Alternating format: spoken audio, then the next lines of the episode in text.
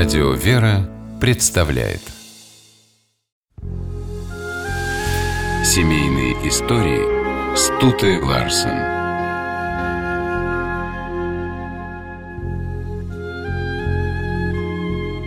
Когда в семье растет несколько детей, взрослые редко удерживаются от сравнения, кто же из наследников одареннее. Чаще всего лавры достаются младшему ребенку.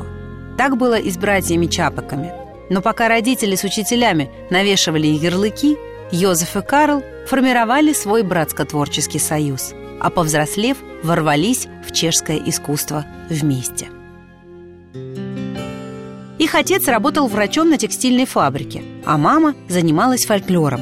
Йозеф был старше Карла на три года, и все равно их часто принимали за близнецов, настолько крепко они были привязаны друг к другу. Маленький Карл во всем подражал брату. Йозеф хорошо рисовал, и Карл тоже брался за краски. Вдвоем они выходили на улицу, устанавливали табличку с надписью «Не глазеть» и рисовали. Став школьником, Йозеф решил написать роман. За перо взялся и младший брат. Карл был хрупким, болезненным ребенком.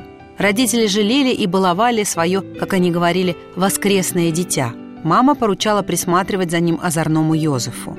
«Ты, Йозеф, второй его папа, его воспитатель». Второй папа усердно присматривал, но Карл любил убегать и прятаться. Его находили, а он снова убегал и снова прятался. Детские игры братьев – это тысячи маленьких радостей, о которых Чапеки вспоминали потом всю жизнь. Удивительно, но Йозеф, ставший знаменитым художником, в детстве получал по рисованию плохие отметки. Учеба вообще давалась ему с трудом. Не потому, что способностей не было. В школе царила скука. Йозеф мечтал стать шарманщиком, пожарным, капитаном и путешественником. Где уж тут усидеть за партой? Но родители решили, что толку из сына не будет, в университет он не поступит, а потому после школы отдали Йозефа в текстильное училище, а потом и на текстильную фабрику. Но стоять у станка Йозеф решительно отказался. Родители сдались под его натиском и отпустили парня в Прагу учиться на художника. Младшему сыну отец прочил карьеру врача. Но так же, как любимый старший брат, Карл решил идти своим путем и поступил в университет на философский факультет. Йозеф решил пожить немного в Париже и уехал. Карл помчался за братом. Вдвоем они бродили по музеям, листали старые книги в букинистических лавках, наблюдали за богемной толпой на Монмартре. Однажды вечером, соскучившись по Чехии, братья стали петь старинные чешские песенки, услышанные в детстве от бабушки. Йозеф пел басом, Карл – тенором. Такого двухголосия Париж еще никогда не слышал, и братья, шутя, говорили, что если услышат еще раз, то точно не переживет. Путешествуя по Франции, Чапеки обдумывали замыслы своих будущих литературных произведений. Много позже исследователи так и не смогут определить, кому из братьев принадлежат те или иные идеи, приемы и слова. Зато подлинно известно, что слову «робот» мир обязан Йозефу Чапеку. Он придумал его и подарил брату. А уж Карл вставил робота в свою знаменитую драму «Рур».